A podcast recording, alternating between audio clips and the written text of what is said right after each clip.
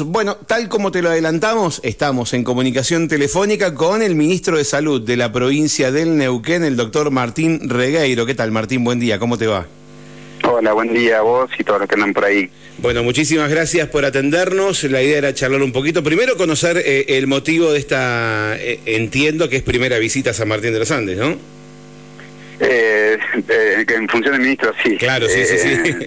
Sí, sí, estamos, vengo recorriendo toda la provincia y bueno, un poco poniendo la cara y explicando la situación a los equipos de salud sobre la cuestión, la situación que estamos viviendo, por en conocimiento de algo que ya saben los efectores de salud, eh, y bueno, haciendo un diagnóstico, digamos, en terreno para tener la información de primera mano, más allá de los informes técnicos que a veces tenemos, tener información de primera mano sobre la percepción que tienen los equipos de salud en la atención. ¿Cómo, cómo, cómo encontramos eh, la zona sanitaria cuarta? ¿Cómo encontramos el hospital de San Martín de los Andes? Más allá de bueno de lo que sabemos, e, e igual me gustaría que lo charlemos, pero ¿cómo encontramos específicamente nuestra, nuestra región, doctor?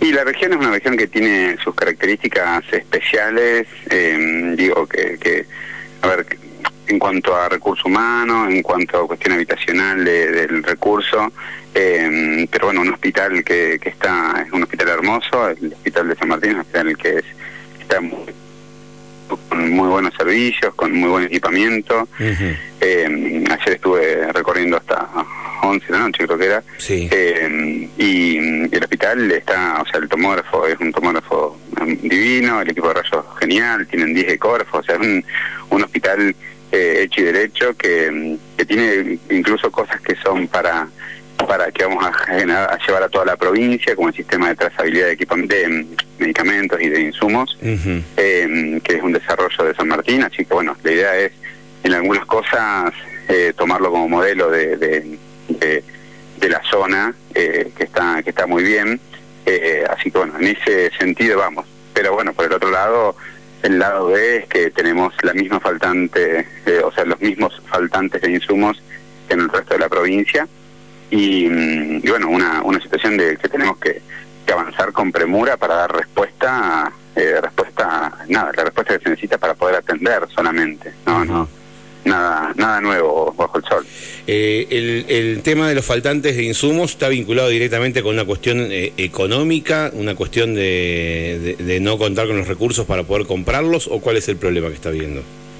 A ver, el tema es eh, administrativo financiero, digámoslo así. Uh -huh. Hoy lo que, lo que, o sea, lo que viene pasando es que desde um, marzo, abril, te diría, del año pasado, eh, las las licitaciones que se hacían de compra de insumos eh, empezaron a quedar cada vez más con más vacancias, o sea, con más eh, sin, sin, cotización, o sea, nadie cotizaba. Claro. Eh, entonces, cuando nadie, yo pido, no sé, eh, ibuprofeno, amoxicilina, eh, pido y lo abro la, la cotización, eh, ningún proveedor se presentaba a cotizarlo. Uh -huh. O los proveedores que se presentaban a cotizarlos estaban muy por arriba de los precios. Claro. Porque lo que pasa habitualmente es que los tiempos de pago son muy largos. Uh -huh. Entonces, hoy si yo te digo que, que no sé, eh, cualquier insumo que sale hoy 100 pesos, pero que te lo voy a pagar en nueve meses, uh -huh.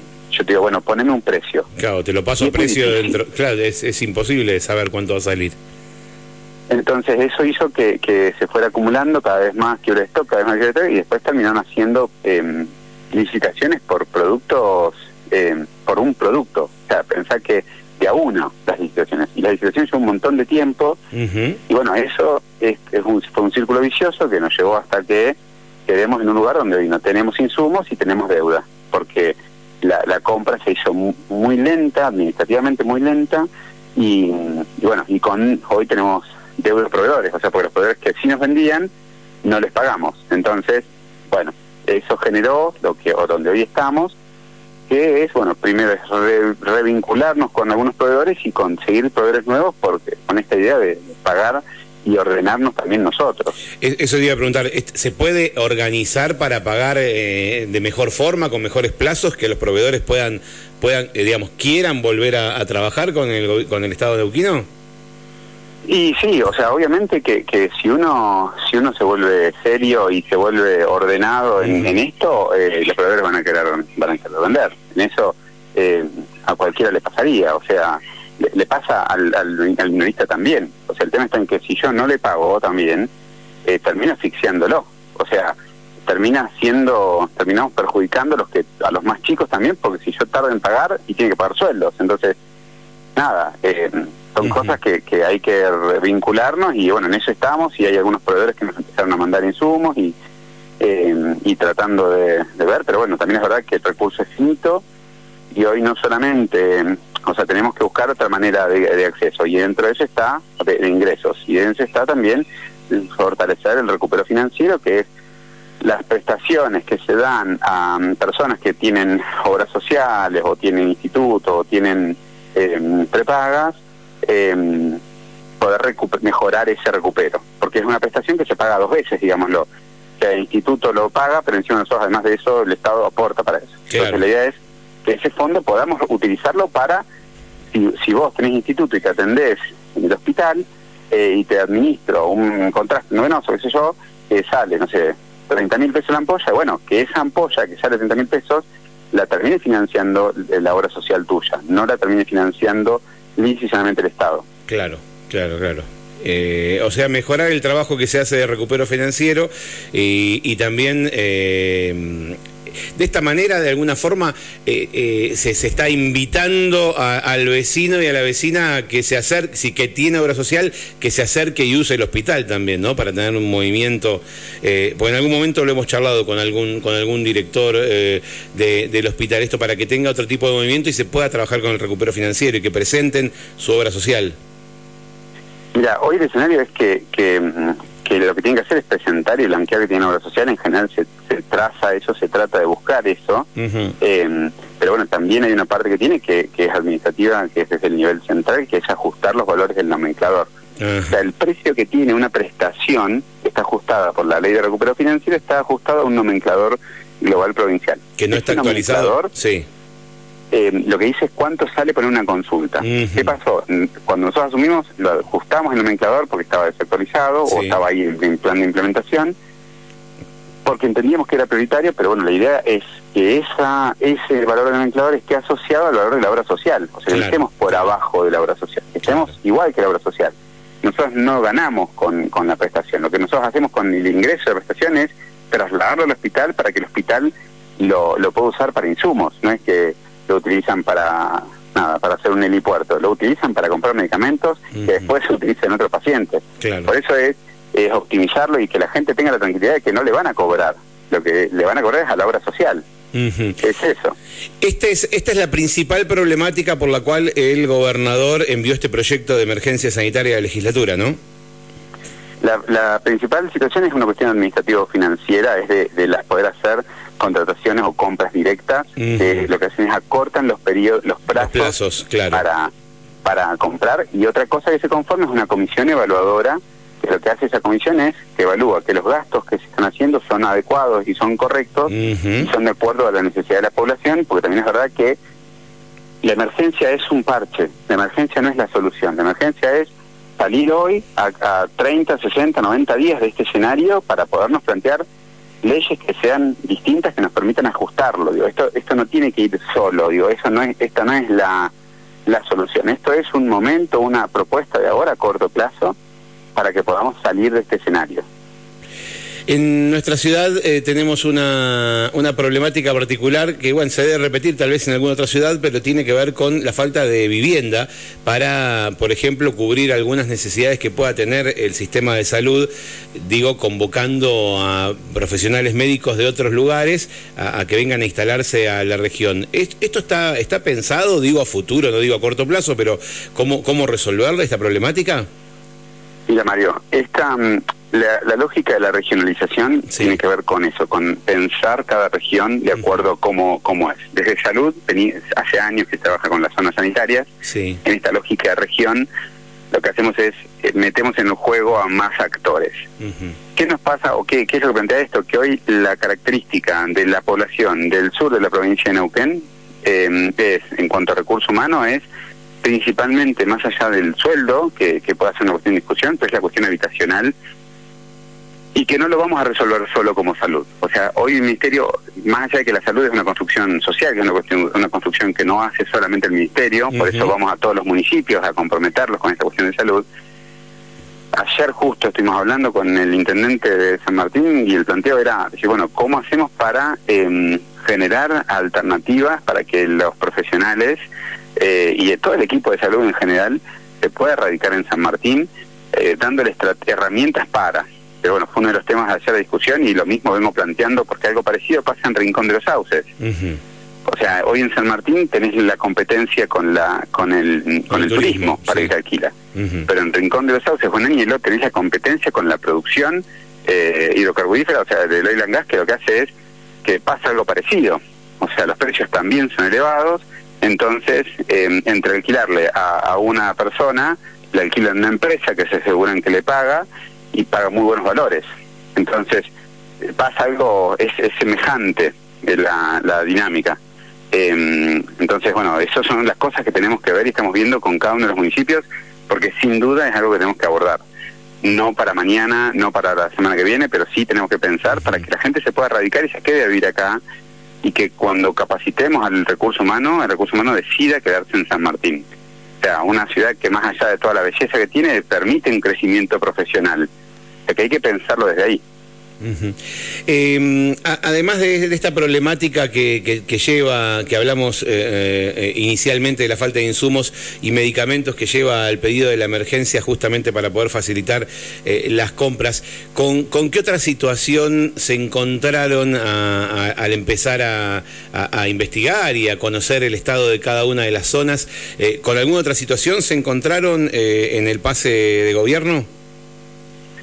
Sí, más allá del pase de gobierno es lo que está instalado, digo, hoy lo que está, lo que está, lo que hoy funciona, digo. Sí. Eh, hay un montón de, esta, esta falta de pagos repercutió en un montón de, ámbitos, digo, el Hospital Heller, que un tomógrafo que no está, hoy no está, no está funcionando. Eh, y un tomógrafo no es que sale eh, cinco pesos, sale, son equipos que son muy caros y que ponerlo a funcionamiento de vuelta es muy caro y mientras más tarde uno, porque ahí hay una a ver, no es que si yo no tengo tomógrafo la gente no se hace tomografía. eh, la gente se la hace igual y uno o lo paga en el, afuera, en el privado, o lo manda de Castro o a otro, o a otro de la zona. Pero mm, digo, hoy, hoy tenemos que ponerlo en funcionamiento, pero eso nos pasa en un montón de lugares eh, y bueno, pero eh, eso de quedarnos sin nafta último en el último tiempo hizo que, que tengamos un montón de situaciones que son urgencias que hay que salir a remontar. O sea, imagínate, o sea, esto es eh, en, un montón, son 30 eh, hospitales, son 84 centros de salud y 109 CAPS, o sea, es una estructura muy grande, son eh, 12.000 personas que trabajan en forma directa, más 1.000 tercerizados, o sea, es una estructura muy grande que, mm, que, trabaja con un montón de gente y que tiene un montón de problemáticas en el medio que fueron pasando. Y que si se podía esperar, se esperaba. Y bueno, ese momento de esperar es hoy. Entonces, la demanda que tenemos nosotros es muy grande porque es toda la demanda contenida de que no tener respuesta porque el que viene lo va a resolver, el que viene lo va a resolver y bueno, el que viene vino. El que viene llegó y se encontró con todo junto de alguna manera. Así que eh, nada, eso es lo que estamos haciendo de pero bueno, la, la, la misión la misión mía tiene que ver con dar prioridad y resolviendo de un tema a la vez o de a diez temas a la vez, pero pero empezando por algún lado, como para poder plantearnos en tres meses eh, otras problemáticas. Pero eh, bueno, hay que, hay que ir de a poco. en cuanto a, lo edilicio, más allá de San Martín, que tenemos un hospital completamente nuevo, recién, recién estrenado, digo, en, general en la provincia, en cuanto a lo edilicio, ¿cómo estamos?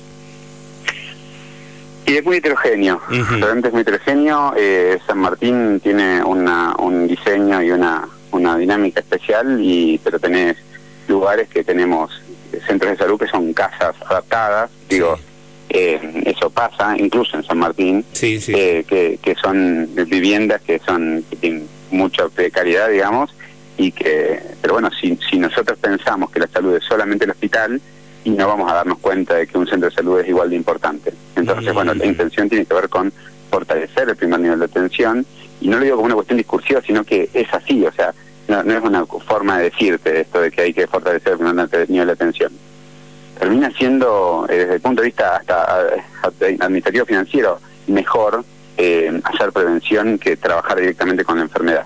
El tema es que todo este escenario nos llevó a que hoy trabajemos solamente con la enfermedad.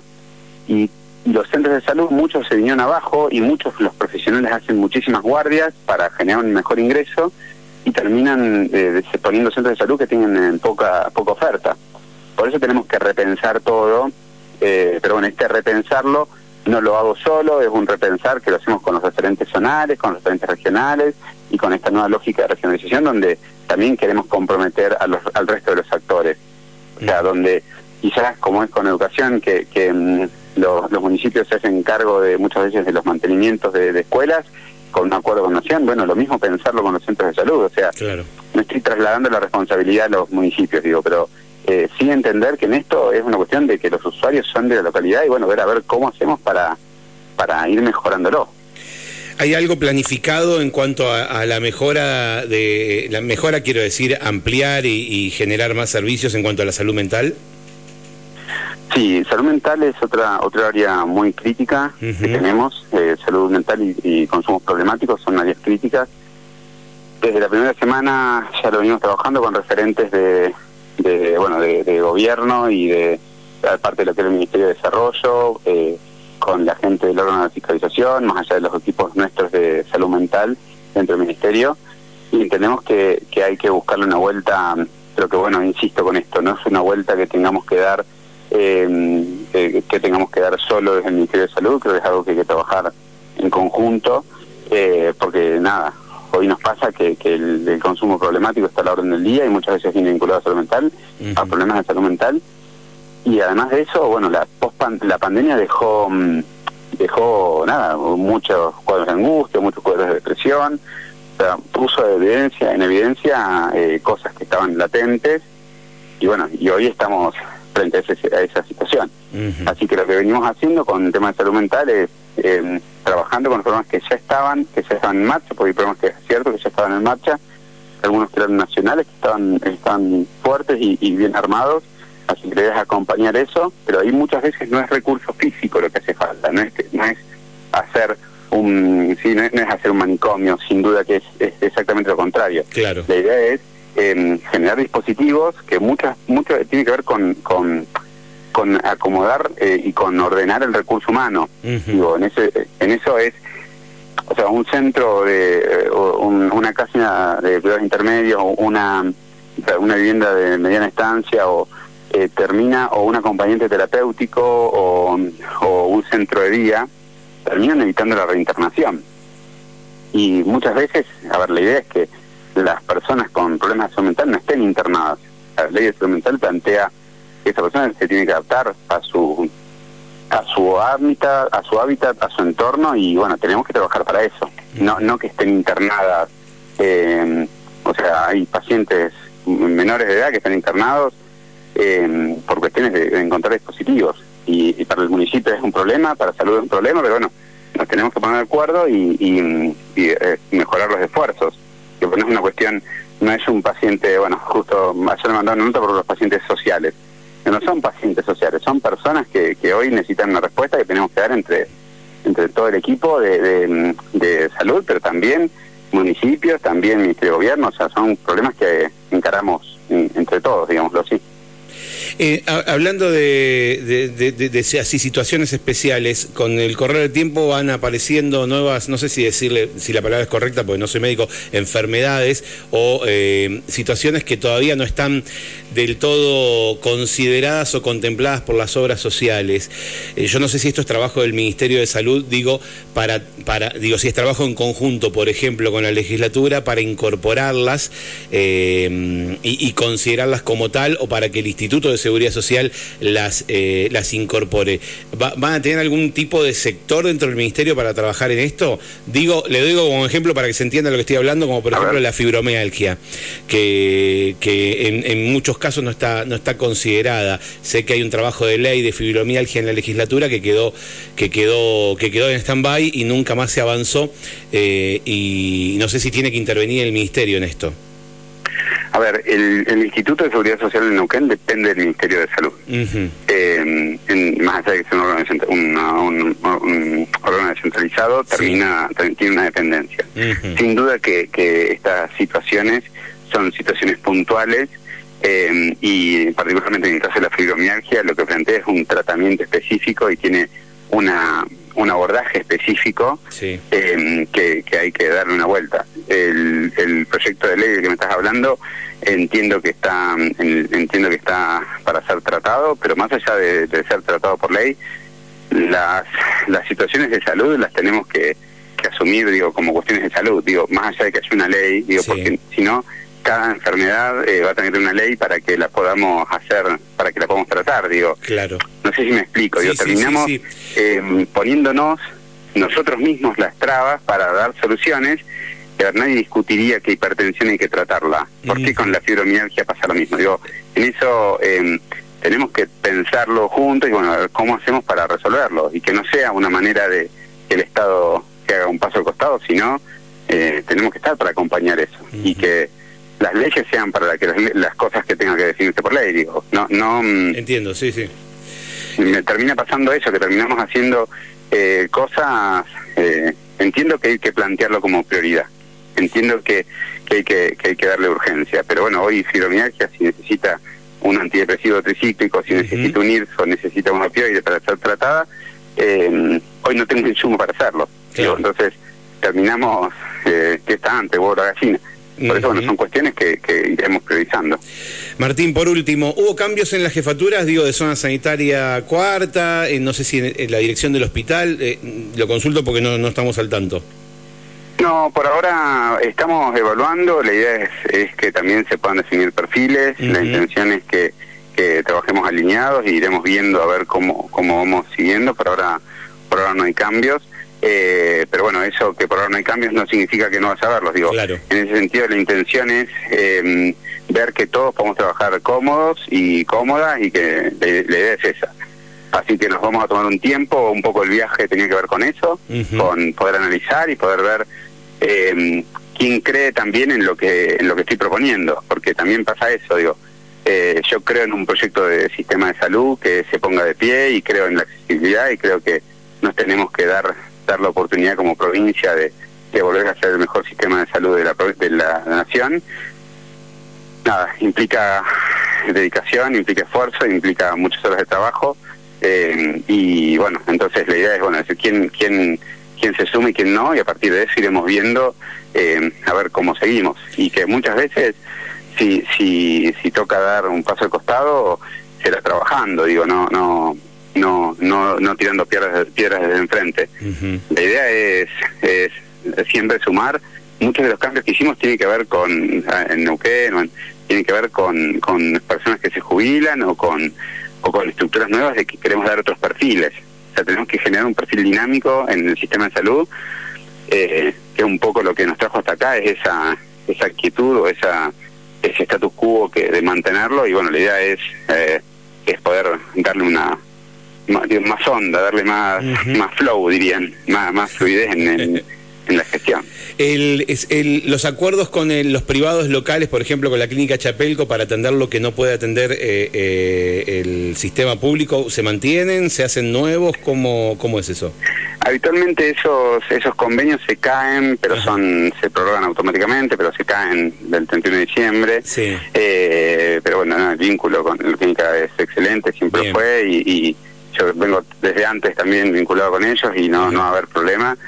Eh, tendremos que ajustar y ver, ver qué hace cada uno también. Es verdad que hay veces que aumentar tanto las estructuras no tiene sentido y digo que trabajar en equipo. Digo, si yo tengo, eh, no sé, hemoterapia, bueno, ponernos de acuerdo para no tener dos centros de hemoterapia porque la gente termina haciendo la misma. Digo, en eso tenemos que pensar más en la cuestión sanitaria más que en la cuestión eh, económica, pero bueno, la clínica Chapelco está muy abierta a este tipo de sugerencias y de propuestas de, mejora, así que mm, no, no va a haber problema. Perfecto. Doctor, muchísimas gracias por este rato, es la primera vez que hablamos, queríamos eh, conocerte y, poder charlar un poquito acerca también de la visita y de esta problemática tan importante que ayer, bueno, se, se dio a conocer este pedido de emergencia que hizo el gobernador.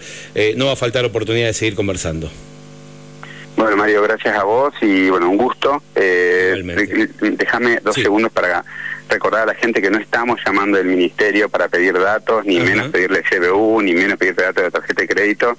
o sea, del Ministerio no están haciendo llamadas porque hubo denuncias de esto, eh, ni para vacunación ni para nada. Digo, en ese sentido, por favor, si ocurre, que hagan la denuncia, pero bueno, ahí hecha la ley, hecha la trampa, hay gente que está aprovechando para para generar estafas vinculadas a eso. Así que bueno, lo que pedimos es que presten atención, que no estamos llamando al Ministerio. Muy bien, bueno, muchísimas gracias y hasta cualquier momento.